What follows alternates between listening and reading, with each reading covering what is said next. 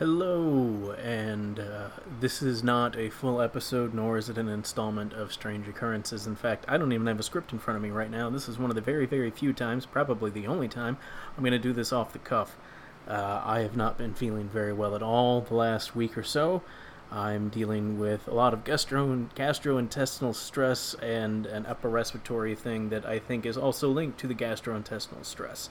I just didn't want everybody to think I had forgotten or I was going on another several month to year long hiatus. I actually have one script done for a Strange Occurrences, half a script done for another, and I'm still looking for the next installment of the full on Horror 4 H riffing. So I just wanted everybody to know that I'm still thinking of you, I'm working on things, and the second I can actually record and edit and upload, I will. In the meantime, I'm going to go through my old recordings and see if any of them are no longer up. And if they aren't up and they could be, I'm going to try to upload those in the next day or two. So hopefully that will at least tide you all over for a little bit, uh, at least until I can recover enough to record and upload. So that's all. I hope you're all doing very well. Take care.